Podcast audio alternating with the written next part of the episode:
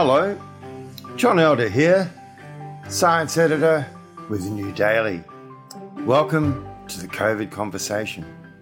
Today we're exploring one not so simple question How do you make a more accountable, less combative police force? My guest is Dr. Emma Ryan, lecturer in criminology at Deakin University. Emma's research includes the use of excessive force by police, the use of sublethal weapons by police, such as tasers. She also uh, looks into criminal justice ethics and representations of policing in the media. Hello, Emma. Hi, John. How are you going? Oh, not too bad. Yeah, not too bad uh, for a Wednesday afternoon. You're calling in from chilly Frankston, you were just saying. Indeed, yes. It's, it's kind of cold here today. Well, look, it's running hot here with the news. Emma, on the one hand, we don't have the problem with police shootings that the Americans have. I do remember 25 years ago in Victoria, it was a real problem, especially with bank robbers and mentally ill people being gunned down at a terrific rate. And then a new training program came in called Operation Beacon, and that slowed down things a lot. Mm. Do you remember it? I absolutely do. I was an undergraduate during that period, and I think it's probably studying and living through that which gave me my kind of enduring research focus. So it got it got you kind of peaked. Well, I mean, it was hard to avoid, wasn't it, as a young criminology student? And it was all happening back then in the 90s. You know, there's a lot. There was a lot to it. I actually remember uh, I, I, was sent out to do a, a story on it, and I, I kind of mucked it up because I took too long. I almost got fired actually from the Age because I took so long oh, to goodness. do it. And part of it was that I, I, I just found the, the, whole thing so complex, and I, in the end, I didn't write the complex piece that I'd hoped to write. But look, uh, mm. I do remember though, at the time, the way they were selling it was they'd bring the TV news cameras in, and they'd they'd have uh, role play going on. So you'd have a young uh, cadet, police person, and another one. One would be playing the police officer, the other one would be playing a knife wielding assailant. Mm. But the, instead of a knife, they were carrying a texter pen. And, and what would happen is, is that uh, he, he'd make a lunge, and no matter what the, the policeman did, he'd always end up with these inky marks over his body and would have to make a run for it. And I think the illustration was look, whatever we do here, we're doing our best, but maybe sooner or later you have to turn around and shoot someone because they've got a, they've pulled a knife. Mm-hmm. So there was that. But the other thing I, I, found was that there was this obviously range of personalities that came out when, when, during these role plays, and one of the role plays that they did was in a was in a pretend bar like a hotel, and you'd have these two old time coppers pretending to be just absolutely horrible drunks, you know, abusive and all the rest of it. And the young cadet would have to sort of try and negotiate with them and try and calm the situation down. And of course, there were a range of responses. But I remember this one kid. Within about five seconds, he pulled his fake gun, mm. and, and the old time police officer going, "Whoa, whoa, whoa!" You know, and what are you doing? And but you know, it's sort of that kind of me said, "Well, there's always going to be someone, isn't there?" Yeah, that's right. I mean, it was a complex time, though, we have to remember. So there was a lot going on back then. I mean, I, I agree with you totally. Police training at that time was very focused on complex and high levels of risk. And, and there was a, a, a strong focus in the training package that VicPol had uh, purchased, I believe, from the FBI in the United States was called the Firearms Officer Survival Training Unit, and it was very focused on, you know, cops getting out of armed confrontations alive. But, you know, in combination with that, uh, remember the Hoddle Street massacre had happened? Uh, and the, oh, the, yeah yeah, that Queen Street scenario, and of course we can't forget Walsh Street. Walsh Street had happened too, where the you know the two young constables were were shot, which is what set off that whole you know what they call the police shootings era. So, you know, the situation in Victoria then was was was kind of peaked, and particularly police were um, primed for all sorts of unexpected things that I think has um, Victorians, we, we just weren't used to that level of, um, I guess, public risk. You know, so we all felt under siege in a way. It was it was an extraordinary time, and and mm. I think one of the things that was sort of complex for me to look at it was that I did feel a lot of sympathy because mm. of the amount of fear I think that mm. I realised was in the job, mm. and uh, it probably yeah. blew my object objectivity a bit. But uh, of course, look, if you shoot someone, it is pretty hard to cover up, and and and you know, obviously we saw these people dying, and there was a response to it. Mm, and yeah. uh, now we've got a different problem here in Australia, and this is something that you look at. A couple of days ago, a man, reportedly an Indigenous man, ended up in a Sydney hospital after being repeatedly tasered in the face and torso by the police. Video taken by an onlooker showed mm. he was on his knees, and after first being pushed to the ground, he was heard saying, I'm not even fighting you. Are you kidding me? Now, last year, the Sydney Morning Herald reported that uh, New South Wales police drew their tasers almost 3,000 times in the course of duty over the previous five years, and that was according to internal police records obtained under Freedom uh, of Information legislation. In more than a thousand of those cases, officers logged a mental health issue, obviously on the person that they'd pulled the taser on. Mm. Now, this is one of your concerns: is this lack of transparency in the use of these weapons. Were you confident that those three thousand times, those three thousand times that were logged, that, that that was the total amount? Oh, gee, that's a good question, and it's uh, of course it's difficult to answer. I mean, we have to rely on police to um, undertake the reporting procedures that they're required to, but you do wonder, given the sort of general aversion, not only of police but but all of us, to boring paperwork whether they're going to actually come back, whether they're going to come back to the station and accurately record. Of course, they're going to record a deployment of a taser because you can't help it. They electronically record it anyway. But if you've just yeah. pulled your taser out and pointed it at someone, you know, coercively, tell them to move on or tell them to stop giving you a lip or whatever the situation might be, you know, it's it's really impossible for me to say whether police are accurately recording those kinds of interactions. And those kinds of interactions are particularly important, especially in the Australian context. Uh, and, you know, in, in, the context of the relationship between Indigenous people and police. Um, you know, so I've got a bit of a concern uh, in Victoria where tasers are only routinely carried by police in rural areas so, yeah. and, and largely areas with high Aboriginal populations. Had I more time on my hands, and, and you know, very shortly I might, but uh, there needs to be some research done in this area, and I'm pretty committed to um, getting out there. And look, we can, you know, we can put in freedom of information applications, and the media often does that. Bless their souls. It's difficult for academics to get the time and sometimes the finances to follow it through, but. Um, and of course, yeah. there's the question: is should should we have to do that? Is that something we should we be having to go to that to that trouble? You know, just before moving on, I, I do remember one of the a very very old school detective, and and we were talking yesterday about the loss of some of those old old school skills and old school policemen who who who could really finesse some pretty horrible situations, but I remember this guy telling me, and he'd worked on some of the really awful task force, that he said, you know, you used to be able to just pull a gun and that would settle everybody down. Mm. he said these days you couldn't you couldn't do that. And I think it becomes a it becomes a point of escalation. I don't know. He couldn't understand what the hell had happened, and and uh, it's certainly a big question. But that idea, you, you, pull it, and it could reliably settle things down. Now it just mm. seems, you know, your chances are you'll just provoke some idiot. Well, uh, completely. And then why would you pull your gun if you had a taser? Yeah. You'd much more readily pull your taser and point it at someone with very little intent to actually use it. Uh, so, yeah, it becomes pretty complex. Well, that's right. And the other thing I was thinking about this Sydney situation look, we don't know for sure that he was an Indigenous man. It's been reported that way mm. and so on and so forth. But, you know, what it's, let's say he was, and let's yeah. say perhaps putting it delicately, say he, he was very obviously a black man. So suddenly you got this situation of these guys piling on, letting rip with the taser, mm.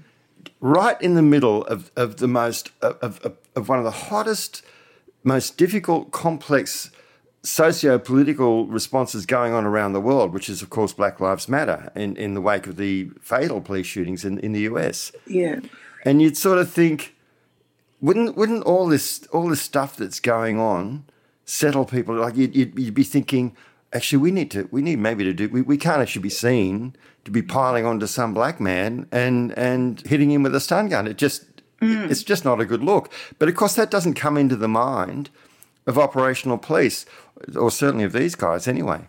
It's interesting. You can have these big picture things that are so compelling, but when you really get down to the nitty gritty on the street, what happens is going to happen.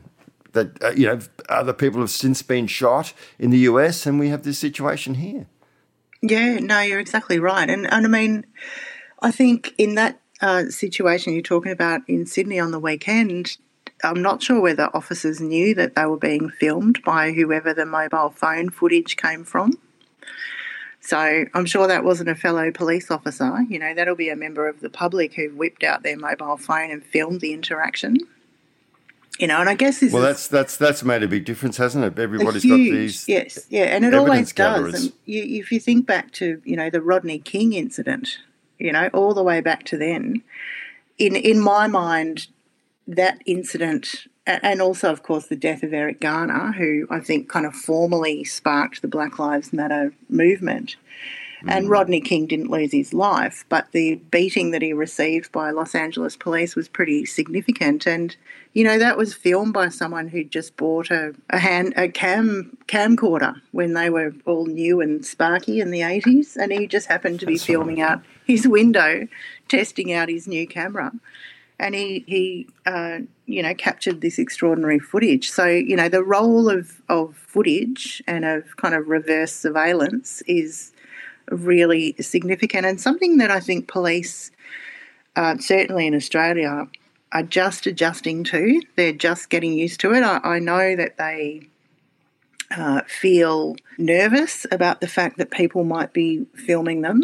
And, and, I think it's a game changer in terms of, and particularly what happened on the weekend with that taser may well filter through to the next officer who's in a similar situation might just be looking around to see who might be filming it. And then you see police being quite aggressive towards people who are filming their interactions with the public as well. So, you know, it's so complex and. Of, of, of which they actually have the right to do. Yes, they do. Absolutely. And thank heavens for well, that. At least in Australia, do I? You, would think so anyway. You'd think, yes, everyone's got a camera. Maybe we need to watch ourselves. But hey, mm. it, it mm. really hasn't, uh, it certainly hasn't slowed things down necessarily in, in the States. But look, you've got some ideas on at least how Australian police, police policies could be made more accountable, but also mm. on how they could be better perceived by the general public. And your your ideas on the idea of the of the perception of general of, of the general public, I think, are pretty interesting, because um, the role that plays in perhaps how police behave and how police see themselves and therefore, but also perhaps how self protective they are. But anyway, there's this tension here between the unknown extent of the bad and even violent behaviour by some police and the problems with perceiving all police to be dangerous. But tell us, tell us some of the things that you feel that you think we need to to actually reform, and build a better police force. Yeah, so I mean, I think number one, I'm pretty passionate about the idea of civilian oversight of police. And so, you know, there's a model in Northern Ireland, the uh, Police Ombudsman of Northern Ireland, affectionately called the PONI, um, which is generally held up as the kind of pinnacle of, of good practice. I actually heard um, one of the ex ombudsmen come out and speak well, probably about four or five months now here at Monash University. And, you know, it was fascinating to see the difference that it can make when the oversight of police is perceived by the public as truly neutral, you know, and you can understand why they urgently needed that in Northern Ireland. Sure. Uh, you know, where police were viewed as so partisan and the relationship between police and particular communities was so badly fractured uh, so, you know, while we do have so called independent um, oversight of police, having a fairly intimate knowledge of how it works, it's really not as good as it could get.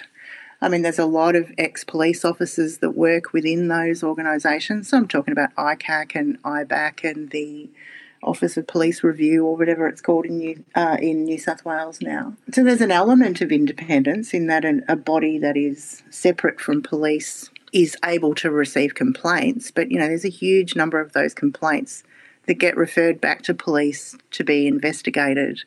And then the independent body kind of reviews the police investigation. Now, I've seen that go, go wrong time after time after time and had, you know, all sorts of students doing research and projects and whatnot around the fact that, you know, it was in, internally reviewed and found to be okay. But then some footage appeared and it ended up in court, and police officers have been charged with assault and all sorts of things when are you, are you able to give an example from, from memory? Okay, so there was a, a situation in the Ballarat police station. I believe it was Ballarat, not Bendigo. Yeah, it was Ballarat, uh, where actually an off duty police officer, a female police officer, was um, arrested for drunken disorderly. She was a Victoria police officer. She'd worked for uh, Professional Standards Command, so she was, oh, you know, an, an, internal investigator herself.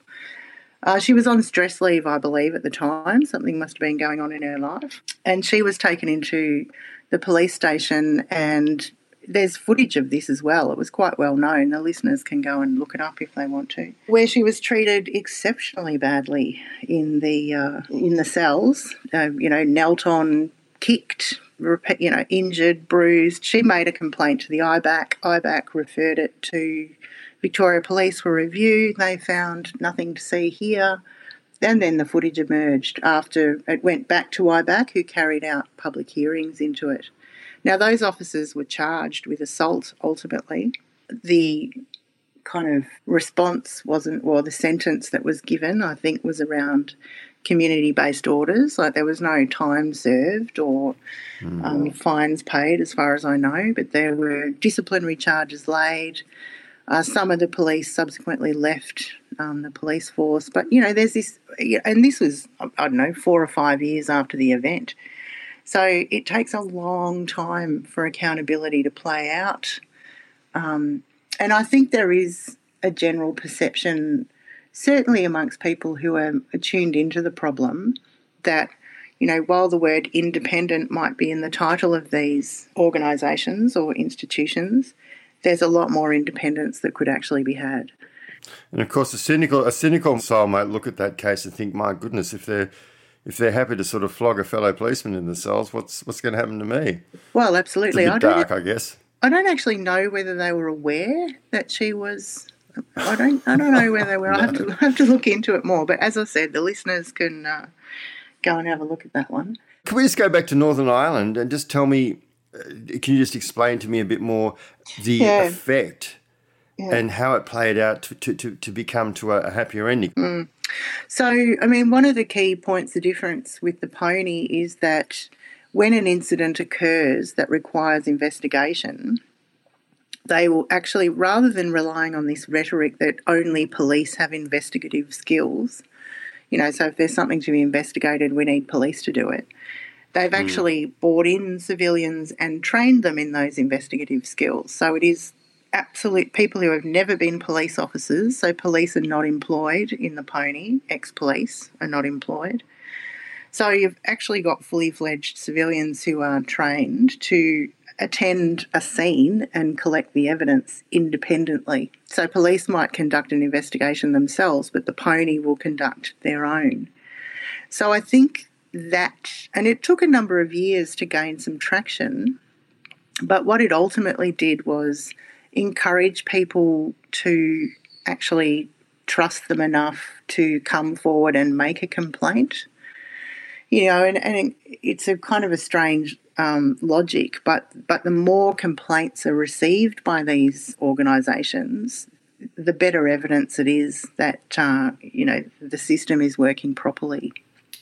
Yeah, I guess that's true. I mean, I guess that's that's what we're sort of trying to get our heads around at the moment with domestic violence and, and other yeah, things. That, yeah, Exactly. How did, how did the police though respond? Did whether I mean the police must have, and especially the police unions who, mm. when I've read up on these issues, the police unions have tended to be a bit of a roadblock to, to some of the more uh, pointy end changes, especially in terms of people being armed. But how did the police respond, and how, and did they eventually accept? Well, actually, actually, this this is actually a good thing for us.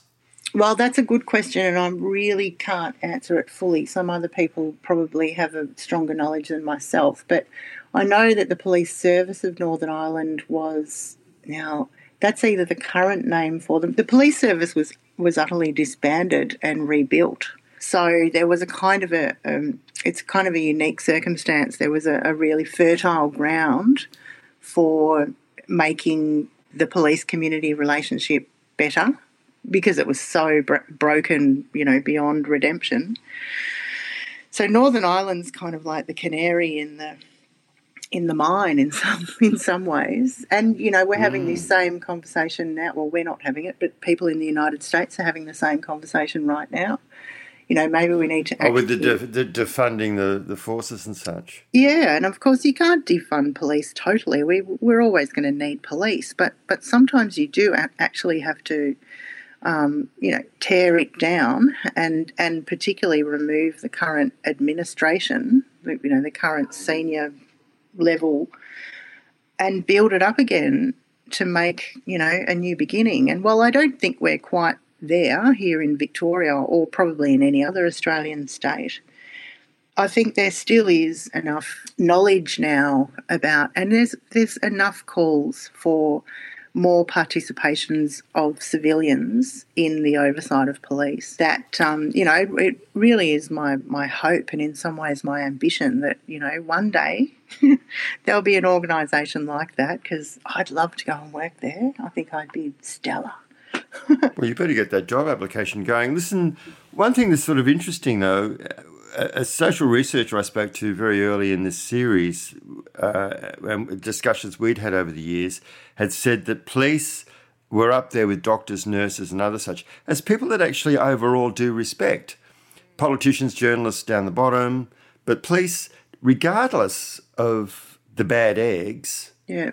Um, they're really held in high esteem. Uh, I, I, don't know if it would help if they if they actually understood that to be the case. That so, what's your second one? Your second idea is about a database of the of the state and national use of force.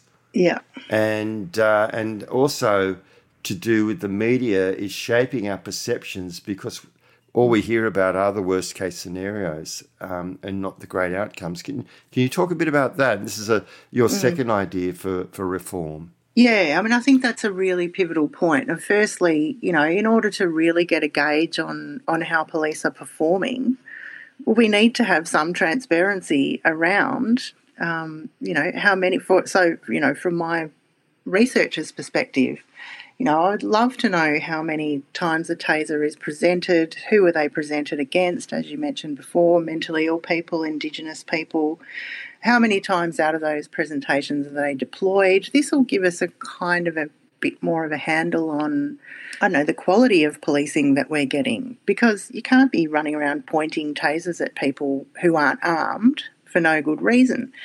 So if we don't actually know that that's what's going on, that's problematic. But going to your second point, I also think it is particularly salient that the media does focus in on what goes wrong and sometimes, but very much less frequently, on the really great outcomes that police have. So, you know, I don't know if that's something for their PR department or something. I mean, we don't look, if we picked up Police Life, you know, the Victoria Police magazine, we would probably see some some good news stories about police. But I think, you know, people just love those salacious details of, of things that go wrong. And, and that's a real problem in the, I don't know, just the sort of public narrative around policing that, you know, of course, there are so many amazing police officers doing so many amazing things. And I think that's what sustains, as you mentioned, the, the constant kind of police, uh, the constant public confidence in police is because there's individuals out there who have these interactions, you know. But you also said to me that, and, and before I get back to that, look, you know, the media's problem is, of course, that we're basically our job, in, to a certain extent, is, is walking out there with a bucket and just and just filling it with all the mud that's going on, especially when it's in the public interest. And certainly, when you do have bad outcomes involving police and violence, I mean, it is in the public interest that we hear about it. But of course, uh, uh it happens. We read about it. It probably plays to certain prejudices, one way or the other where we go, well, the cops would have to shoot that bastard because blah, blah, blah, or bloody cops at it again.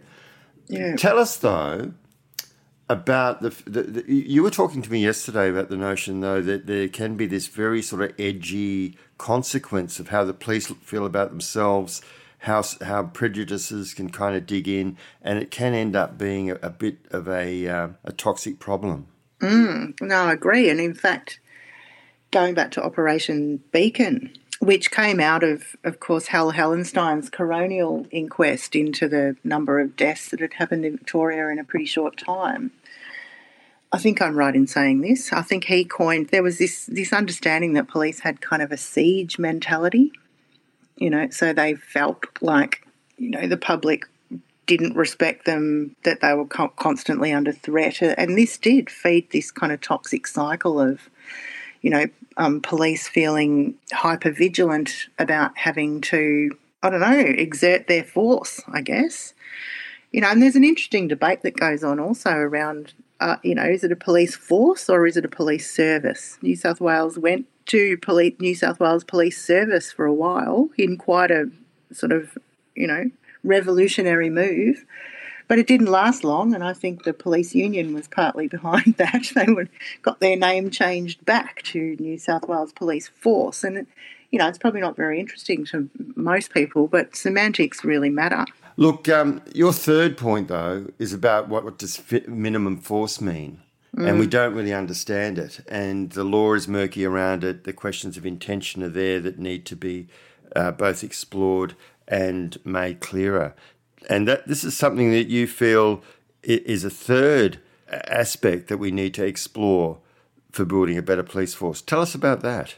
Yeah, so I think, um, you know, we need to talk about these things. We need to decide what kind of police force we want. And of course, you know, minimum force has underscored modern policing since 1829 when the London Metropolitan Police were um, established. And, and Robert Peel back there in England had a really strong sense that arming police was not going to win the favour of the public, particularly in England, because they'd watched what had gone on during the French Revolution and how, you know, gendarmerie were used against the, the people to put them down and whatnot.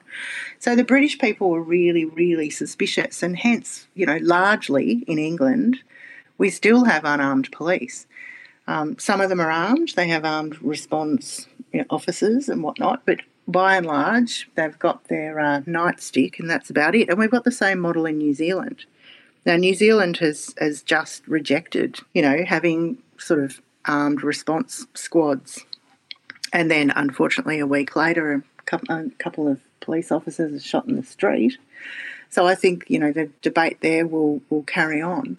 But you know, my, my, I guess my concern about minimum force is partly because of, as I mentioned before, watching Operation Beacon be put in place, and those who were around back then will remember that the principle was safety first. That we need to preserve the safety of the officer, the safety of the citizen, and the safety of, of any bystanders. And into that rhetoric, and at, at that very time, stepped Taser International, who had this new weapon which was designed and specifically articulated as designed to reduce the number of fatalities at the hands of police. Which there's not very much evidence to suggest that it's done, either in the United States, where it is widely carried by police, or indeed here in Australia. Uh, however, putting that to one side, a taser looks very much like minimum force. It's not a firearm. It's a step down on the use of force continuum. So it's a kind of a safe weapon. It's a, you know, it's a soft option. But you only need to look at the footage from the weekend to see the ends that that soft option can be put for, put to. I mean, there's no well, way. He ended up in hospital, didn't he? Well, and there's no way that a, a weapon that's designed to replace a firearm, well, you couldn't present a firearm in that situation. It wouldn't stand up in a court of law. You know, they couldn't have been bashing him over the head with their guns or pointing guns at him because he was unarmed. But, you know, much of the conversation about Taser kind of sidesteps the fact that most of the people against who tasers are used are unarmed. So, is in fact New South Wales policy directs and New Zealand policy too directs police not to use it against someone with a firearm because of the possibility of accidental. Um, you know, the person might accidentally fire the, the gun as they're being tasered. So, right. you know, so I, I think this minimum force principle is getting a little bit lost because, you know, what I saw in that footage on the weekend certainly did not represent minimum force. And yet, if it's laid out in this force continuum, it's still a step down from, you know, and potentially even less brutal than a, a baton, I suppose. Did you think that ultimately it's it's a psychological thing, both for the police and the public, in terms of, of what policing's about. I, I put this on the basis that when Barack Obama left left office, he presented a number of manifestos, I guess you'd call them, to Trump, to President Trump. One of them was about policing, and and what he was had been trying to do and was hoping would continue would be some enthusiasm to to change the culture and the psychology of policing from one of, of, of being warriors to being guardians. And that, and that means that unless you're up really against some seriously bad bastard who's, you know, just blowing away, which doesn't seem to happen that often, no. It no. usually is you're coming up against someone who's out of their mind. I mean, okay, there's there's there's people who've been driven cars at police and, and so on and so forth who who um who who really are out of control. But a lot of people who who end up being brought down physically by police are people who generally aren't well.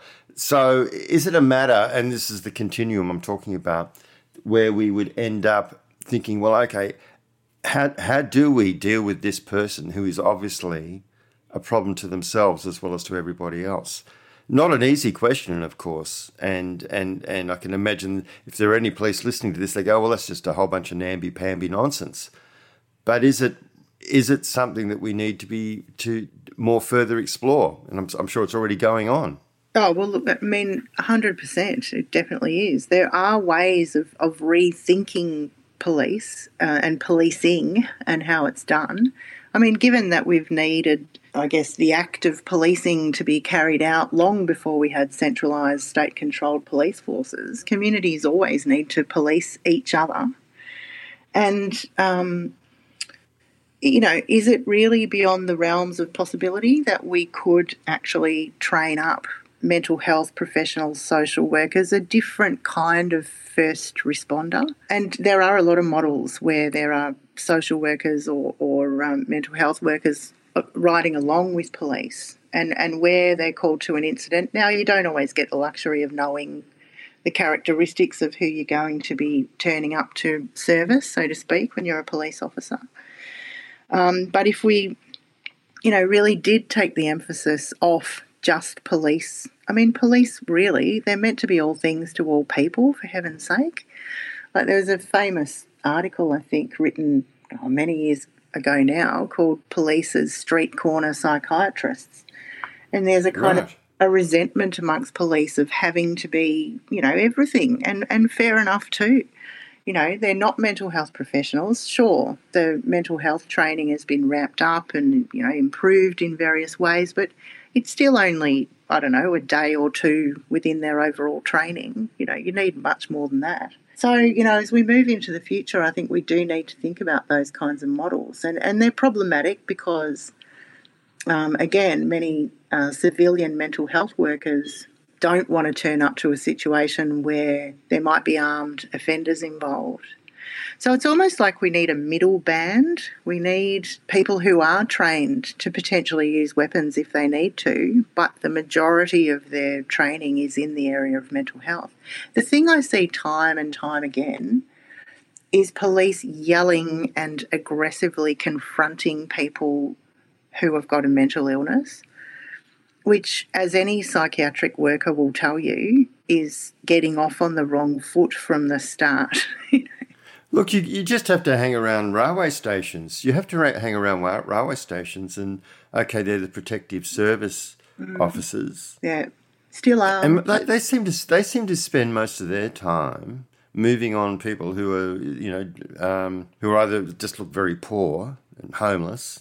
You know, they might be trying to just get ten minutes sleep on a bench. Oh no, you can't do that. Move, you know, move on. Or basically going through everything that's in their pockets and who they are and, and, and, and so on and so forth.